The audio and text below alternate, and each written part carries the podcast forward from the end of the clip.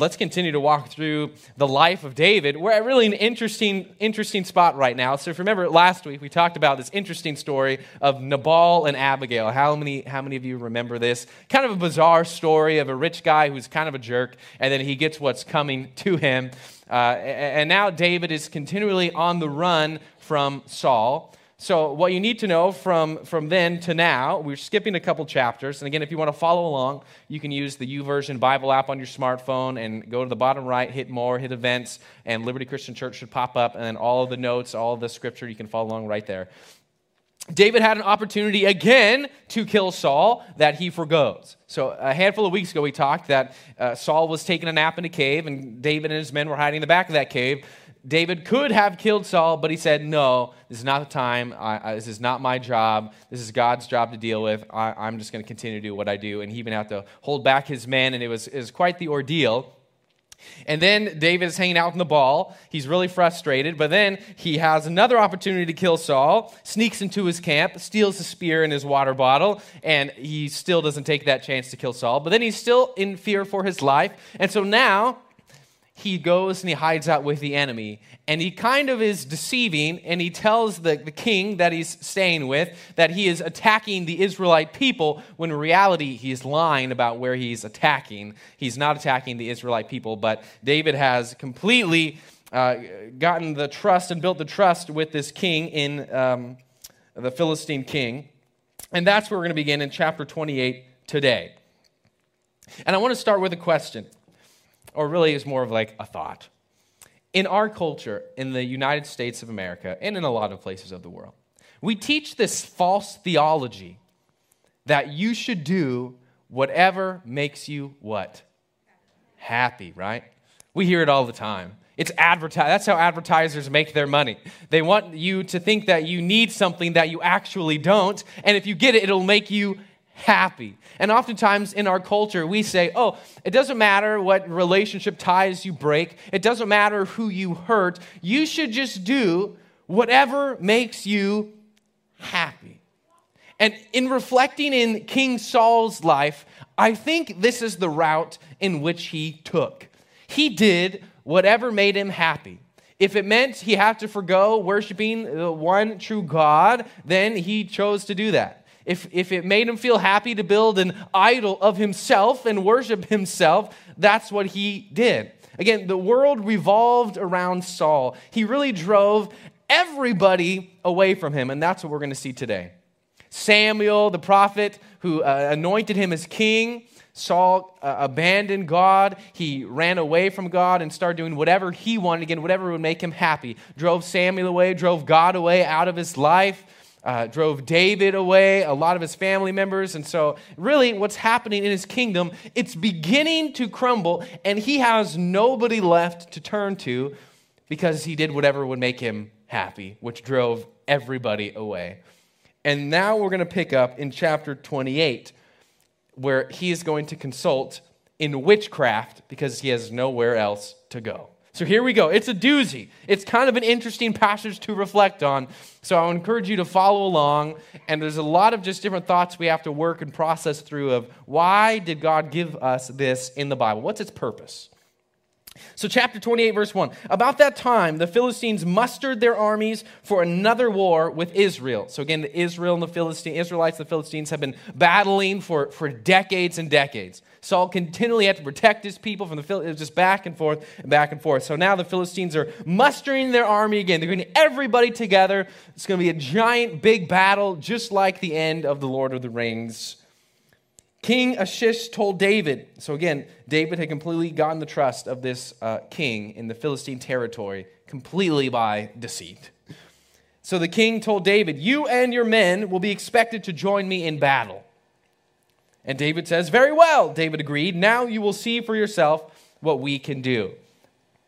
So he's lying. I, I don't think he was going to go out and attack his own people that he knew he was going to be king over. He probably had some plan, but again, his plan is already foiled because uh, Achish told David, I will make you my personal bodyguard. And what happens is they go, the Philistine camp gathered at the army. Uh, they gathered the army of Israel and camped at Gilboa.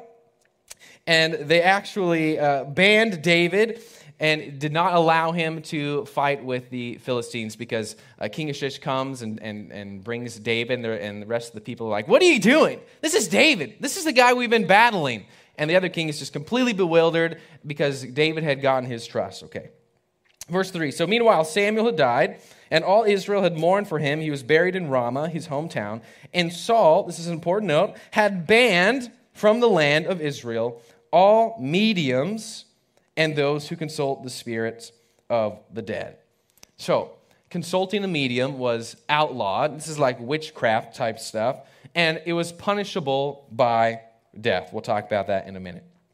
Verse 4 The Philistines set up their camp in Shunem, and Saul gathered all the army of Israel and camped at Gilboa. When Saul saw the vast Philistine army, just imagine. Saul's army is dwindling. They're all discouraged. Things aren't going super well. Nobody likes hanging out with Saul. He's kind of a jerk. And then they go over the hill and they see the army that they're going to face. And Saul's like, oh no, this is the end. Again, he did whatever made him happy, and this is what he chose. This is what he chose for his life. So in verse 5, when Saul saw the vast Philistine army, he became frantic with fear. He asked the Lord what he should do. So now he turns to the Lord after he has turned his back on the Lord, either by dreams or by sacred lots or by prophets. Silence. Everybody had abandoned him. Samuel wasn't there. David had abandoned him. There's no prophets that, there's no uh, visions or dreams. Saul was completely by himself. I think Saul had a pretty interesting relationship with Samuel and with David. Have you guys seen the movie Catch Me If You Can? It's one of my favorite movies. Have you guys seen this movie? Leonardo DiCaprio, it's a great one.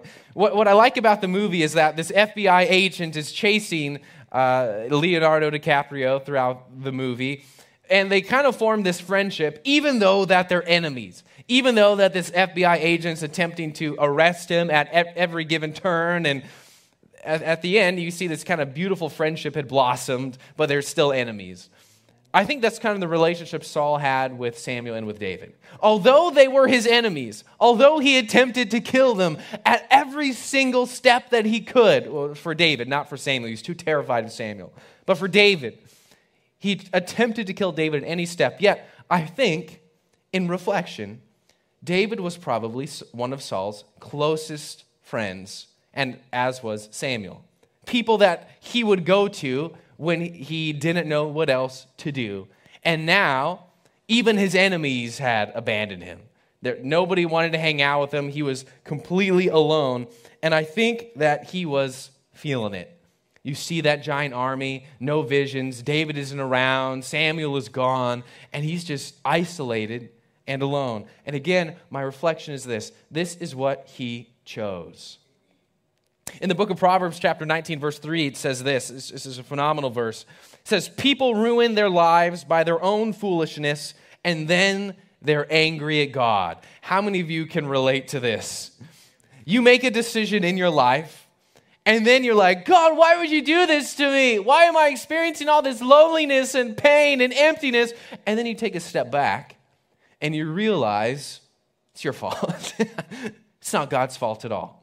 You got your own self into that mess. That was not God's fault, but your own. Saul got himself into this mess. He chose to completely abandon God. He chose to worship himself. He chose, if you remember, to murder a ton of priests, their women and children. Dude, he made some terrible, terrible choices in his life. And, and Samuel says God had left him and will tear the kingdom from him. Saul, this is what you chose. So, Saul in verse 7, he said to his advisors, again, not a prophet, no, not anyone spiritual, just as basically his buddies hanging out. What should I do, you guys? And he, his advisor said this terrible advice Find a woman who is a medium so I can go and ask her what to do. Saul told his, this to his advisors Find a woman who is a medium so I can go and ask her what to do. His advisors replied, There is a medium at Endor. Not Star Wars reference right now, okay? I, I, I had some jokes worked up, but I'm just going to let those ones go. I've been referencing Star Wars too many times, people. There might have been some Ewoks there. Okay, let's move on. Okay. That's not an Endor, is it? Is it? Uh, that's, that is right. I'm right. Okay. Thank you. His advisors replied, There is a medium at indoor. So, verse 8 Saul disguised himself and wear, by wearing ordinary clothing instead of his kingdom clothing. Because here's the deal it was illegal to consult a medium. Saul had made it illegal, it was punishable by death. And it says this in the Israelite law back in Leviticus. If you have your, your YouVersion Bible app, you can follow along. The words will also be on the screen. Leviticus 19, verse 31 says, God says, Do not defile yourself by turning to mediums or to those who consult the spirits of the dead. I am the Lord your God. Leviticus 20, verse 6 I will also turn against those who commit spiritual prostitution by putting their trust in mediums or in those who consult the spirits of the dead. I will cut them off from the community. The core of what this sin is is idolatry. You're putting this witchcraft in the place of God. Now, never in the Bible does it say that consulting these spirits is impossible. People say, oh, is the spiritual world alive? Yeah, I think so. But should we consult mediums and people who consult with the dead? Absolutely not. Terrible idea. And in the Israelite law, punishable by, by death. Leviticus 20, verse 27 says again Men and women among you who act as mediums or who consult of the spirits of the dead must be put to death by stoning. They are guilty of a capital offense. Exodus 20, verse 3 again, uh, the Ten Commandments says, You shall have no other gods before me. The, the, the root of this sin is idolatry. Saul has nowhere else to go. God has been silent because Saul has chosen to completely abandon God. So Saul, in his anxiety, in his fear, nowhere else to go. So he goes and he consults a medium, which he condemned himself. He knows how terrible this sin is, yet he chooses to do it anyways. What do you think happens? So Saul disguised himself by wearing ordinary clothing. And again, what we need to take note of is consulting the spirits of the dead, is it possible? Yes. Should we uh, avoid it at all costs? Yes. Like, I don't know how many of you guys are horror movie fans. How many of you are in that ballpark? Some people just like that. I like, you know, thriller type movies and stuff. But anytime I've seen, you know, like the demonic type stuff, man, it's just, I can't do it. It's terrible. It's awful. And we shouldn't mess with that stuff at all the, the craze of the Ouija boards, consulting spirits of the dead stuff. That's you don't want to have that influence in your life. You don't want to mess around with it at all. Stay away. Scripture is clear. So Saul disguised himself by wearing ordinary clothing instead of his royal robes. So, what's happening? Again, Saul had banned this. He says, This is illegal, not okay. And then he, go, then he goes and he does it anyways. Kind of like politicians today ban insider trading, and they just do it anyways with no consequences, right? this is going to get flagged on the internet for sure. and then he went to the woman's home at night, accompanied by, by two of his men. So, again, he's, he's being sneaky. He knows this is completely, completely out of line, completely wrong. So he says, I have to talk to a man who has died, he says, he's talking to this medium. He said, Will you call up his spirit for me? And she replies, Are you trying to get me killed? Again, she knows it was punishable by law. Somehow the, the, his advisors knew where she was. Why? I don't know. That's a little sketchy if you ask me. And she says, are, are you trying to get me killed? The woman demanded. You know that Saul has outlawed all the mediums and all who consult the spirits of the dead. Why are you setting a trap for me? But Saul took an oath in the name of the Lord. What a slap in the face at this point. Saul took an oath in the name of the Lord and promised, because his promises are worth so much. As surely as the Lord lives, nothing bad will happen to you for doing this. Finally, the woman said, Well, whose spirit do you want me to call up? And Saul responds, Call up Samuel. Man, so this is where uh, it gets kind of crazy. So, this woman who is a medium who consults spirits of the dead, what I have read is she could have had some relationship with a spirit that came up and pretended to be people that, uh, uh, like her clients, they say, I want to talk to my grandfather. She pulls up a spirit that she had some relationship with, and they come up and say, You know, I am this person, where in reality it's not. Because what's interesting in this passage is she is terrified as well. She knew who Samuel was, Everybody knew who Samuel was. So when Saul says, call up Samuel, she has no, she's terrified, I think. You can, you can see it. So she can, she says, Whose spirit do you want me to call up? She's calling up these spirits. Call up Samuel, Saul replied. When the woman saw Samuel, she screamed, You've deceived me. You are Saul. The king says in verse 13, Don't be afraid, the king told her. What do you see? And she responds, I see a god or gods coming up out of the earth, she said. What does he look like? Saul asked. He is an old man wrapped in a robe, she replied. Saul realized it was Samuel, and he fell to the ground before him. This is kind of a crazy passage, isn't it? So you're saying, as, here's my reflection. We know it's scripturally speaking, in this era, again, punishable by death to consult the spirits of the dead. Yet still, God uses this to teach us a lesson. God oftentimes in Scripture uses terrible things for his sovereign plan. If you think about it, uh, again, God can use anything he wants. In the book of Numbers, he uses a donkey, right? To get in communication with Balaam the prophet. In the book of Job, he uses even Satan's plan and his evil plan in the book of Job to prove the faithfulness of Job. And he uses, I believe, in 1 Samuel 28, Saul's arrogance to prove that consulting in these spiritual mediums is uh, terrible and will bring forth definitely pain and potentially death. Later on in the Bible, in 1 Chronicles chapter 10, verse 13, it says this So Saul died because, we'll talk about Saul's death in a little bit. Saul died because he was unfaithful to the Lord. This is why. He was unfaithful to God. He failed to obey the Lord's command. And he even, it says, he even consulted a medium. He went to the lowest of the lows where he was attempting to go behind God's back and consulting these other false lowercase g gods, these spirits that he shouldn't, haven't even been dealing with. He went to these lows of the lows. God can use even terrible things to teach us wonderful lessons, like don't mess around with this stuff. So Samuel does come. Some theologians think it was it wasn't actually Samuel, but I think it's pretty clear it was Samuel. Which also begs the question as we reflect what happens when we die? I mean, I don't know if you, if you guys think about this a lot and maybe have like an existential crisis sometime. Uh, the last couple of years, again, you look at the news, you see like a death count. I mean, that's really helpful, isn't it? This is how many people have died. Uh, how come we didn't have that before? I'm just saying, you know, let's just have a death count all the time. Every time we can just look how many people die every single day. How many people find that helpful? Does anybody find that helpful? Just me? I don't think that's helpful at all. It's, it's terrible. But it does make us think about death, which is a real thing, which we will all face uh, eventually. And we ask, what happens when you die?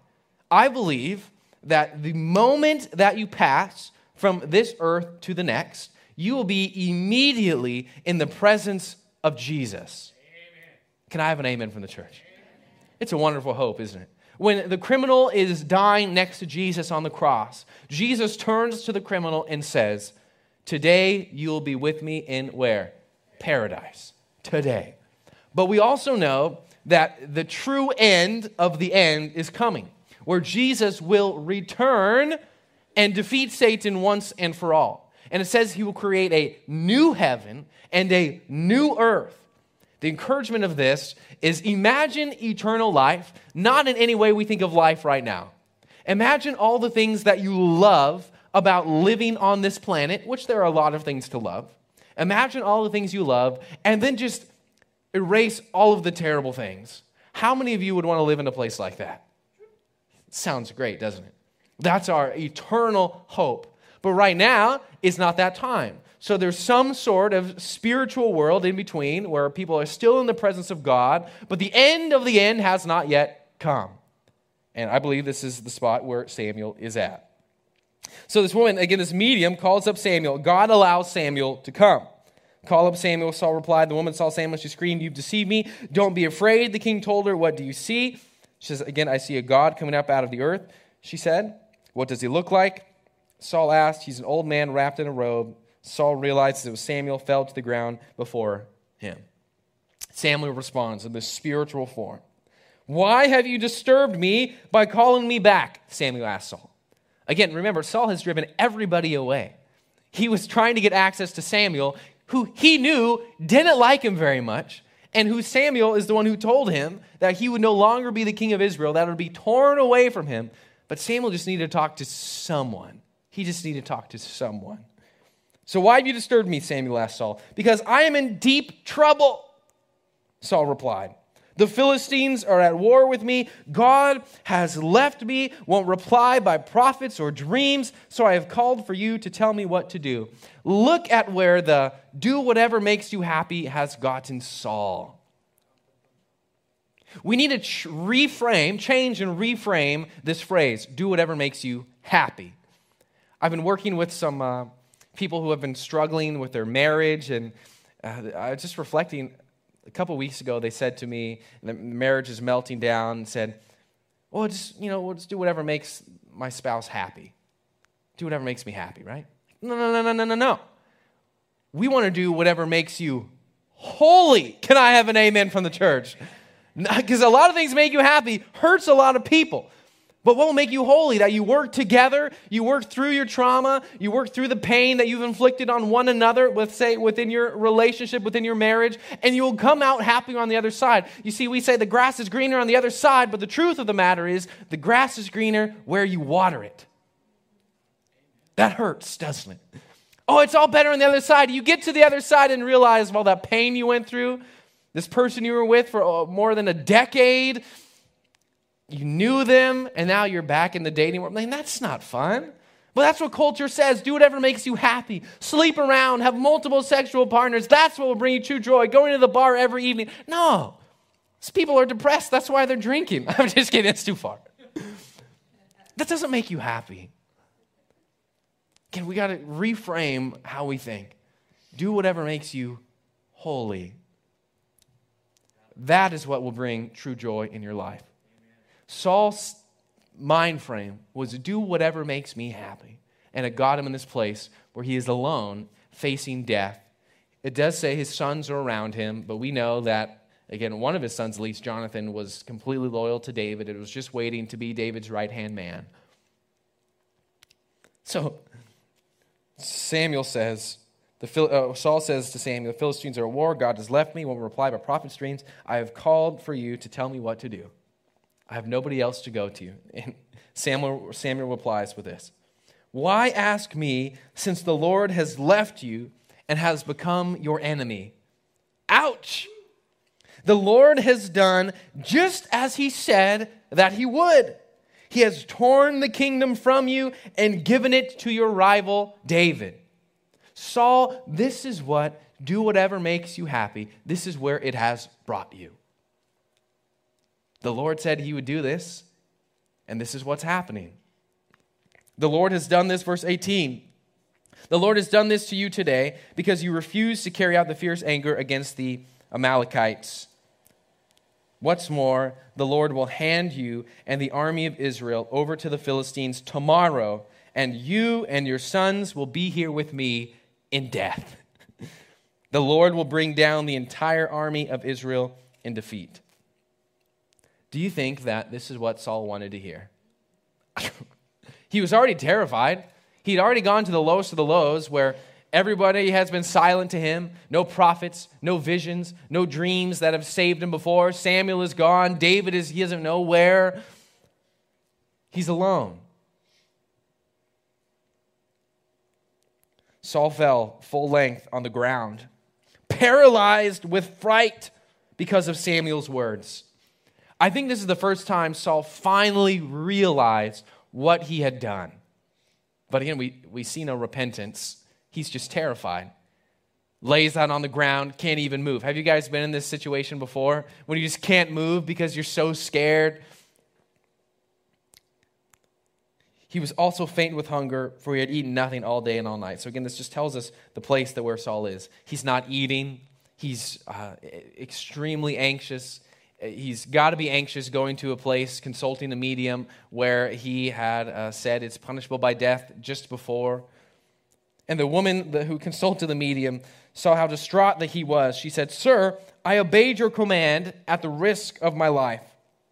Now do what I say, and let me give you a little something to eat so you can regain your strength for the trip back. Saul refused to eat. The woman fattening the calf. She hurled. She gave him some food. He ate, and he went out on his way.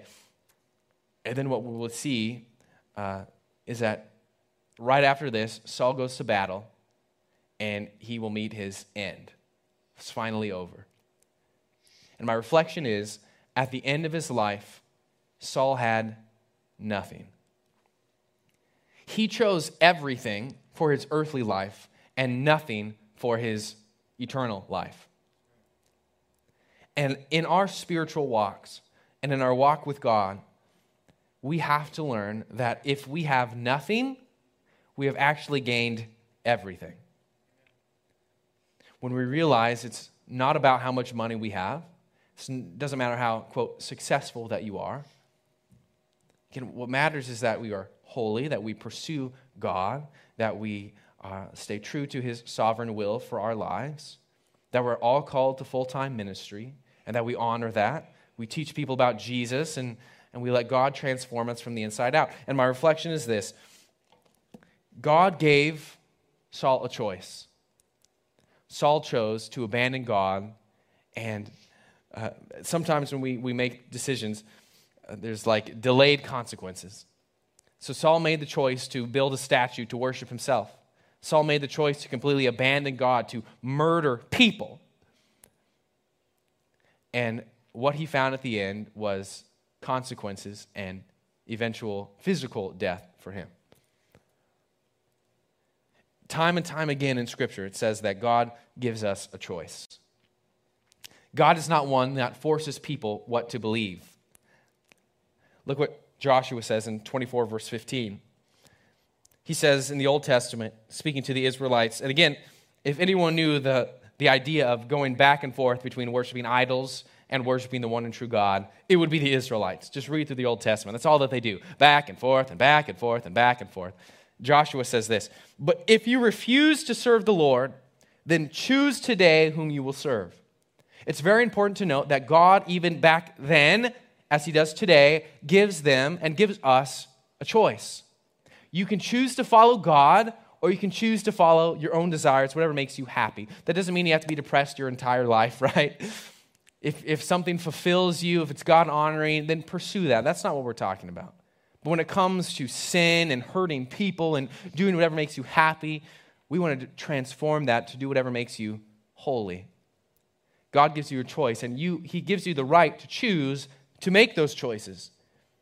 But then you can't get your life in a mess and then blame it on God. It was your own fault. And the, the beauty is for the followers of Jesus is that you are changed from the inside out. And even if we do abandon God, we come to Him, we repent of our sins. He transforms us from the inside out, and we stand before God at Judgment Day, and we are seen as clean in the eyes of God. Whiter than snow. Can I get an amen? That's the hope of the gospel. That's what we believe in. That's what we teach. It's true. But God gives us a choice. Again, Joshua says, You refuse to serve the Lord. Choose today whom you will serve. Would you prefer the gods your ancestors served beyond the Euphrates? Will be the gods of the Amorites in whose land you now live? Choose, he says. But as for me and my family, he says, We will serve the Lord. This is what we're doing. This is what we know is right. But I'm not forcing you to choose what I have chosen. We, are, we often get caught up that in our culture. Listen, we believe that this is right. We're not forcing that on anybody else. But we will stand true to what is in the Bible and what God teaches. We won't compromise Scripture. We won't compromise the gospel, even if culture says we have to. But God gives us a choice. Saul chose to do whatever, quote, made him happy. And my reflection is this at the end of Saul's life, all that he found and all that he had was loneliness and pain. He goes out to the battlefield. He knows he's going to die. He knows he's going to lose. And he, in fact, he dies with his sons all around him. It says they closed in. It says the Philistines, this is verse 31, uh, chapter 31. They go off to battle. Philistines closed in on Saul, his sons. They killed three of his sons Jonathan, who was David's best friend forever, right? Abinadab, and his other son, who's got a crazy name. The fighting grew very fierce around Saul. The Philistine archers caught up with him and wounded him severely. Saul groaned to his armor bearer, take your sword and kill me before these pagan Philistines come and run me through it and taunt me and torture me. At the end of Saul's life was loneliness and pain. Again, sometimes we make choices in our life of this is what makes me happy now, right? We have no sense of delayed gratification. Do whatever makes you happy now. This is what we're used to. Search on Google, get answers now, now, now. The problem is how God works in our life often takes a long time. It's not like you come to God as a sinner. Again, immediately you believe in Jesus, you are saved, but the course of purification takes a long time. He's continually molding you and, and working you, but the goal is that we're continually seeking God and moving forward towards Him inch by inch, pursuing holiness. This is what Scripture says. 2 Corinthians chapter 7 verse 1. Paul says, "Since we have these promises of what God gives us, beloved, let us cleanse ourselves from every defilement of body and spirit, bringing holiness to the completion to completion in the fear of God." 1 Peter chapter 1 verse 14 through 16. This is where we're going to end. Peter says to the church, as I will refer to you, so you must live as God's obedient children. This isn't legalistic. It says you must live as God's obedient children. Don't slip back into your old ways of living to satisfy your own desires, because he says that's not who you are anymore. You have a new name, you have a new life in Christ. Act like it. He says you didn't know any better back then, but you know better now. Saul knew better. But now, he says in verse 15, you must be holy in everything you do, just as God chose you is holy. God who chose you is holy. For the scriptures say, You must be holy, for I am holy.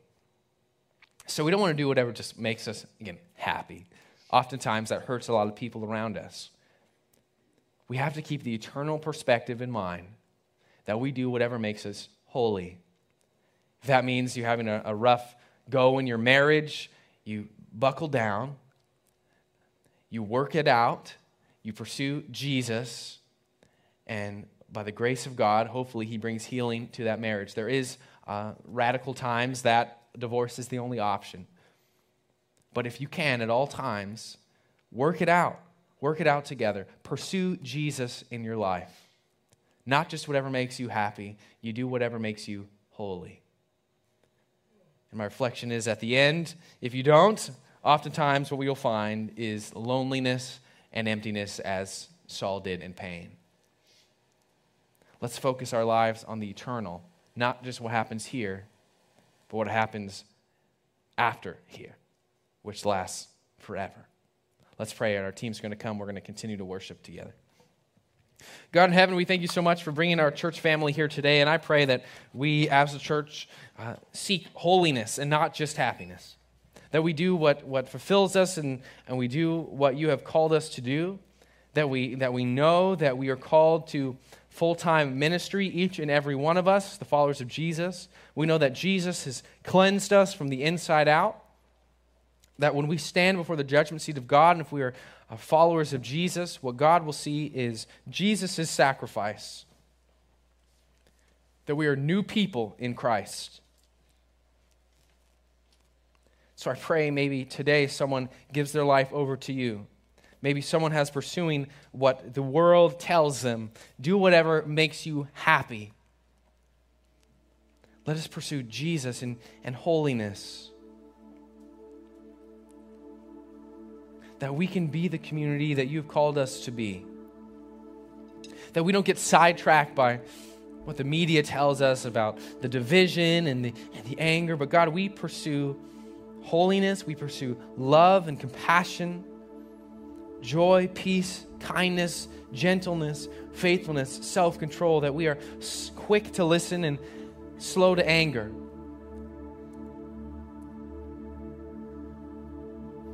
Lord, that you transform us and we sense your presence. I pray that right now, in this chaotic world, that here in this very room, we can sense the comfort of your Holy Spirit working in our lives, purifying us, making us holy. That if we have messed up, that we repent of that. We give it over to you, and if there's repentance, it'll always be met with forgiveness. So let us give our lives over to you. Let us pursue Jesus. Let us pursue holiness. We love you. We thank you. In Jesus' name, all God's people said, Amen.